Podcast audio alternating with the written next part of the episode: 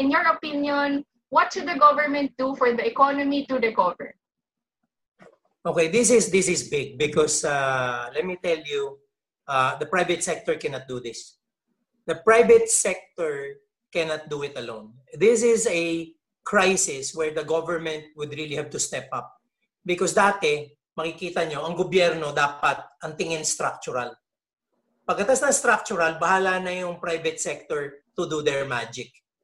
Ang gagawin lang nila, maglalagay sila ng fiscal incentives, they will lower bars, they will lower interest rates, and then they will let the market deal with it. That will not be good. The government is now to jump in. And I want to share with you, syempre alam nyo naman, tayo nako-consult-consult din, and that's the reason why, uh, you know, most of these uh, government initiatives right now no, na, that are being discussed uh, have taken, you know, a very private view as well. This is the submission uh, done by the House of Representatives. This is something that they've come up with. They know it's not going to be short term. They have a longer term view. Hanggang 2022 at 2023, the government will participate.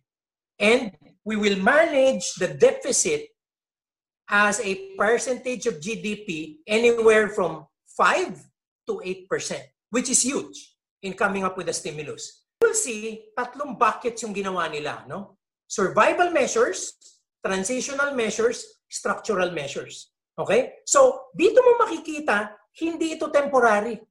Talagang bawat yugto nung or or phase nung nung nung crisis, merong measures na ilalabas. It will require a lot of money, but as I've said, we have access to the money. I just do hope that it doesn't become too politicized kasi minsan ang problema dito, yung selection eh, di ba? Yung distribution. So syempre, nandito tayo sa survival measures. Lahat yan ginagawa na natin. Enhanced community quarantine, emergency subsidy, assistance. No? On this other side, transitional measures. Ginagawa natin, uh, gagawin pala natin, no? Uh, relief on tax, MSME registration or regularization program, bridging temporary loans, waiving of fees, friction costs, wage subsidies, So, makikita nyo yung amount nasa baba, 284 billion, 346 billion. Actually, ang total nito, 880 billion. Okay? But that's not enough. Pagdating ng 2023, ang total cost nito, including the, the admin cost to do all this, aabot ito ng 1.6 trillion. Okay? Because pagdating sa dulo, very important yung structural measure. Eh. Kasi alam nyo, ito very exciting. Can you imagine small and medium scale enterprise, I will lose my people, they won't have jobs, wala akong revenue. How will I recover? Isipin nyo, pautangin kayo ng gobyerno negative interest rate. Kasi dati ha, gagawin ng gobyerno mababa interest rate. Ngayon, papautangin kita negative interest rate. Don't fire people. Retain your employment base. And if you do that 100%, don't pay me the loan. Out of 100,000 loan, babayaran mo 90,000 lang. Wala ka ng interest, may ayuda ka pa. But you have to get the loan and put it in your business. That's very important kasi hindi ka pwedeng mag-fire ng tao eh. Dati, ginagawa nila low interest schemes. Ano nangyari? Kukunin ng bangko, pero hindi naman hihiramin ng business people. Anong gagawin? Ite-trade. So eventually, nagre-recover pero sa stock market pupunta. Mali.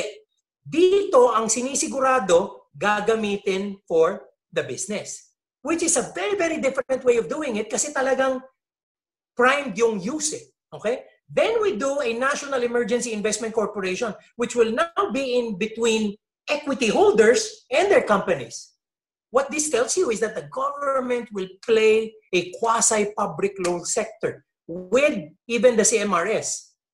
With the CMRS, ang lagay na nito, and this is not new guys, ha? nagawa na natin ito. Kung natatandaan nyo yung SAM, P-S-A-L-M, para dun sa energy. If you remember, wala tayo dating kuryente. Through SAM, ginawa natin para lahat mag-produce ng kuryente. Yun din ang gagawin natin ngayon. And lastly, an enhanced build, build, build program. Di ba? Now, people are gonna say, kaya ba yan, boss? Kaya yan. Why? Eh, di ba nga, sabi ko, external debt to GDP was low. Di ba? Public debt to GDP is also low. We have gross international reserves. And even if you say, you know, we're gonna be exposed, mababa pa rin yung non-performing loans eh. We can do this eh. Ang importante lang talaga dito, ma-implement ng tama. And I'm in full support. I uh, was asked many times to, in fact, ah, hindi naman po sa pagbubuhat ng bangko, yung interest niyan, kami nag-compute. Okay? I was able to help that part of Congress create that base kasi pati sila Rep. Kimbo are also part of it. So tinitingnan nila magkano ba talaga yung all total cost to government. So based on computations, I was part of it as well.